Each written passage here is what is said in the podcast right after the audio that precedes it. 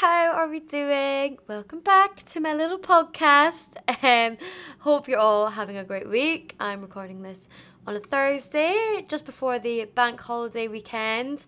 I'm gonna be heading up to Glasgow tomorrow. I'm super excited to see some uni friends, to go to some of my favourite bars, um, get some of my favourite food, and then heading up north to back home home in Aberdeenshire for a birthday party on that's 80s themed and fancy dress on Saturday night, which I am so excited for. So yeah, I've got a pretty packed bank holiday weekend. I hope you've got some really super exciting plans um too. I know like in Scotland I don't think it is actually a bank holiday weekend that weekend. I think I'm sure it's an English thing because right I remember we'd usually just go back to school around this time of year. So I don't think it's a bank holiday, but I don't know. Correct me if I'm wrong. Completely change the subject on what we're actually going to talk about today, which is um, going to be all about our menstrual cycle and how it relates to our training. And I think like this could end up being if I just did a general one on kind of um our cycle, I could go into details in terms of body image, in terms of hunger, in terms of nutrition, blah blah blah. But we're gonna focus today on your training um, around your cycle.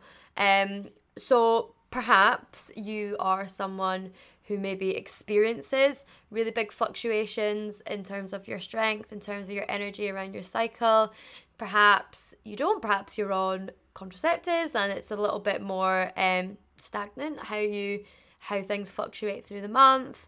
Um, and perhaps you're not too sure about how how it works and how it does impact your training. So some of the things we'll go over today might be if you're kind of clued up on how the menstrual cycle works, will be pretty basic information for you that you already know, but I know that I didn't know this stuff until I became a coach and started studying it, which is crazy because it's not just PTs who have menstrual cycles and work with people who have periods, right? We literally all do. Unless you're a man listening to this, obviously, but I doubt there's gonna be any men listening to this. So, um, if this is information that you don't know already, it will be so vitally important to just understand how your body works a little bit more. So, yeah, first of all, let's get a lowdown on what's happening with our, our bodies during our cycle. So, we can kind of break our menstrual cycle into two halves. Um, and kind of typically the average length is going to be 28 days right around a month. Um but obviously this varies massively and that it could be as short as 19 or as long as 35 obviously person to person varies and hopefully you do track your cycle um and therefore you know roughly um on average how many days your cycle your cycle will last. So we can kind of break that cycle into two halves. So, for example, if it is a 28 day cycle, which is exactly four weeks, um, we can break it into two kind of different fortnights. So, ovulation occurs in the middle or around the middle of a cycle. Again, nothing is ever that specific with how our bodies work. So, imagine that's like day 14, basically. So, we have this kind of pre ovulation period and this um, post ovulation period.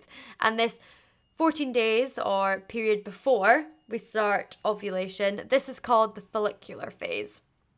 And then the once ovulation is starting and the egg is released, we then call this the luteal phase, the kind of second half in the lead up to our period. So if you imagine your first day of your bleed, that's day 1, right? And then day 28 would be the day before your next bleed starts. The reason I'm using bleed instead of period is because I realize I'm using periods interchangeably into your cycle, but also a time length of time. So I hope that wasn't confusing. Um, so we've got the follicular phase and the luteal phase before ovulation, after ovulation. So our body creates the ovarian hormones called progesterone and estrogen.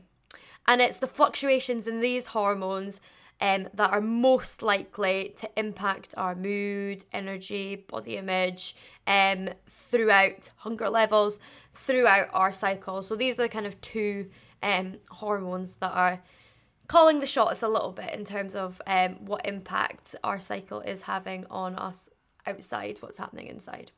Um, so when we begin our cycle, day one of our period, we tend to have low levels of both both of these hormones, so both the progesterone and the estrogen. But then as we begin ovulation, estrogen is peaking, but progesterone is still pretty low. So if we imagine that we're kind of coming up to maybe around day seven and upwards, where our body's getting starting to get ready to release an egg, our estrogen is peaking during that time to release that egg. Then in the luteal phase, this kind of swaps. So ovulation occurs, and then estrogen will drop, and then our progesterone will rise again. So in this time that we tend to call PMS, premenstrual syndrome, is when people have a lot of those kind of symptoms.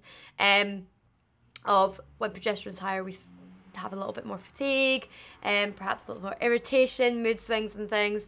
Um, and this is when progesterone is a little bit higher, but then they both drop again before the end of that cycle. So when the cycle starts, again, they're back at that kind of low levels of both progesterone and estrogen. So from that, we know that in the um, follicular phase, the phase before ovulation, we have higher um, estrogen, and then in the second half, in the luteal phase, we have higher progesterone. Okay, so hopefully you are following so far. So, how does this actually impact our training? What kind of considerations do we have to make? And I should have said this at the start, and I will also go into more detail on at the end. This is this is not saying this will happen. This is saying this is what's happening in our bodies, and it may result in da da da da da. So, estrogen is our best friend when it comes to training because it's anti-catabolic um, and aids muscle recovery. Um, anti-catabolic means if you're in a catabolic state, you would be, when it comes to muscle, for example, you'd be breaking down muscle. If you're in an anabolic state, you'd be building muscle. So, for example, someone who is resistance training, eating sufficient amounts of protein spread throughout the day, and getting in plenty of sleep, eating very eating sufficient calories, their body would be in an anabolic state for building muscle. Um, perhaps if someone was not eating enough protein, they weren't eating enough calories, they aren't resistance training, the chances are they would be in a catabolic state where their body might need to break down muscle in order to fuel itself.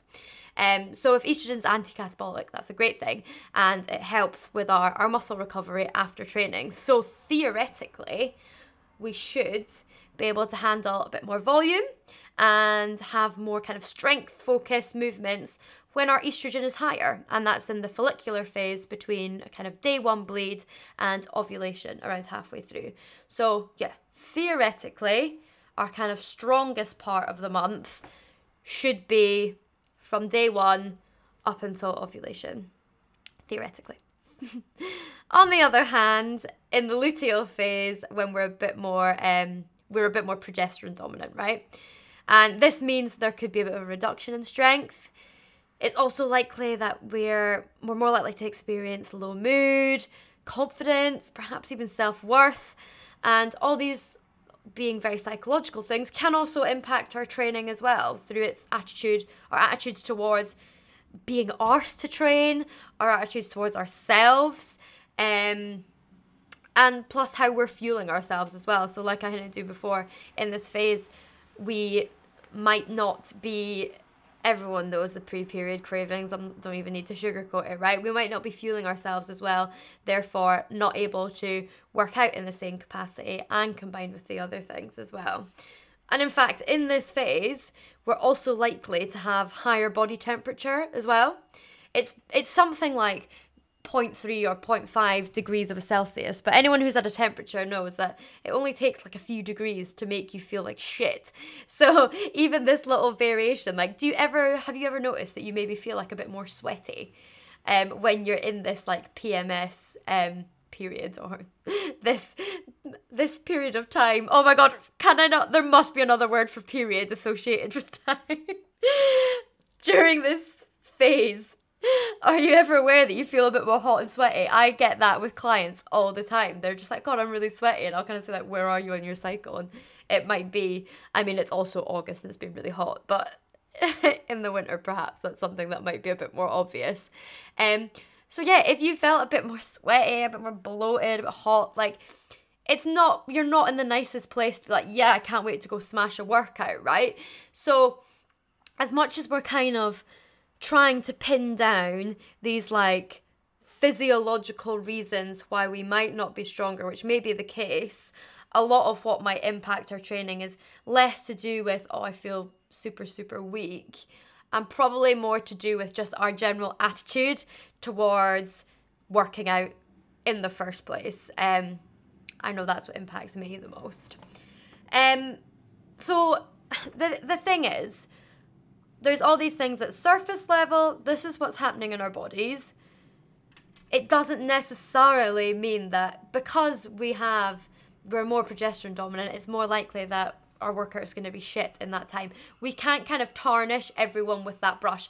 And this is where the research into this kind of thing is really limited. The knowledge I have on this, I have gained through doing things like EIQ, which is just the best, most fantastic um, coaching tool that any coach could have.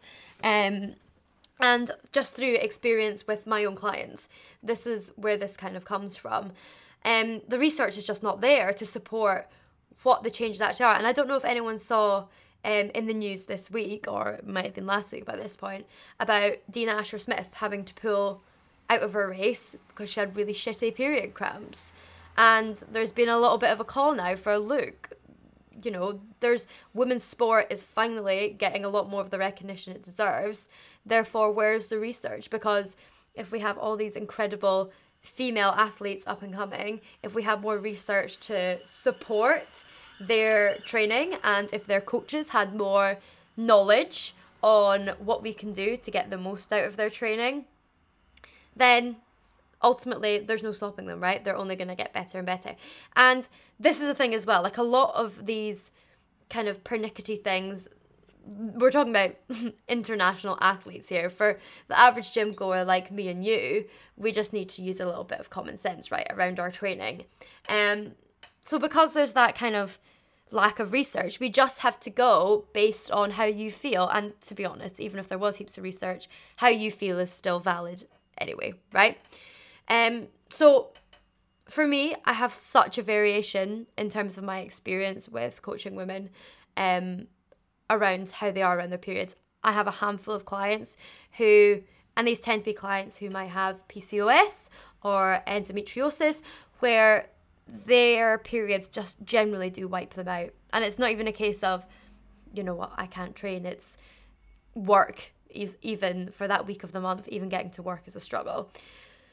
So obviously, for those kind of clients, the thing to do is we don't train in that week. It might it might genuinely be as far as that. If you're perhaps not quite bedridden, um, during this time. And that's God, that's another area that needs more research, isn't it? Because it's so unfair that so many women are like literally taking one week out of every month of their lives suffering because doctors and GPs don't know how to handle these kind of things. Anyway, digression. Um, but in that time, if they do, if they can function, but perhaps they just know their body feels weaker, they know that en- the energy is just not there, they feel more sluggish. Perhaps we just take the foot off the gas, and that week is a deload week. So, by that, we mean either cutting the reps in half, cutting the load in half, you know, only lifting 50 to 60% of the number that they would usually lift. So they're still going through the motions of the workout, but not putting the same strain on their body because there is a higher risk of injury if that is how you're feeling if you're feeling tired, if you're feeling fatigued, you don't want to push it because you don't want to injure yourself, right? But equally, there's people who have really shitty months with their period, and there are months where it's not so bad as well. And this is where you've just got to be in tune with your body and be kind of honest with yourself with what it needs at that time. So, equally, I have clients who are pretty much unaffected in their training around their cycle and especially clients who are perhaps on um, the pill are not going to feel that as much. I'm on the pill. I don't really notice fluctuations in my strength too much month to month. It is more likely that although I'm not getting obviously the massive same kind of PMS symptoms when I'm on the pill because I'm not getting those fluctuations, though that is a time where I tend to feel a bit more bleh. So maybe my training sessions aren't going to be absolutely on it then. But I know in myself that I can still train and aim for what I kind of have been doing throughout the month quite consistently. Um, and yeah, I have clients who are similar to that. Others that it's just very clear when we look back on their notes that that was a weaker week and it kind of lines up with it being around day one of your cycle. Also, just note that technically this kind of says that from day one until ovulation is our stronger time. I mean, it's likely more to be towards day seven and day 14, right? If we're looking at that average 28 day. But I don't know about you, but like tends to be like day one and two of my of my cycle are the worst for me. Some people have it worse PMS, some people have it worse during their actual bleeds, and I know that's the worst time for me. So as I say, again, just look at your own situation. Um, and if we are, if you were literally going by this and you were saying, right, between day seven and day 14 is my days that I really push myself in the gym because I feel safe to do that. And some coach, PT man probably on Instagram said that's when I should do blah, blah, blah, blah. You're giving yourself such a short time window and perhaps short and more short than you need that you could be pushing outside of that window. For some people who are really feel these fluctuations, that's probably sensible advice. But I would say for, I'm not, prob yeah, I'm gonna say for the majority, you don't want to just cut your your time so short. Be right. That's the only week of the month where I really feel like I can push myself in the gym. If you saw some accounts on Instagram, that would be what they would tell you, and there might be some research to back it, but there's not enough, and there's not enough good research. So, should we train around our cycle? What does it come down to, really? And yeah, as you can probably guess, it just completely depends.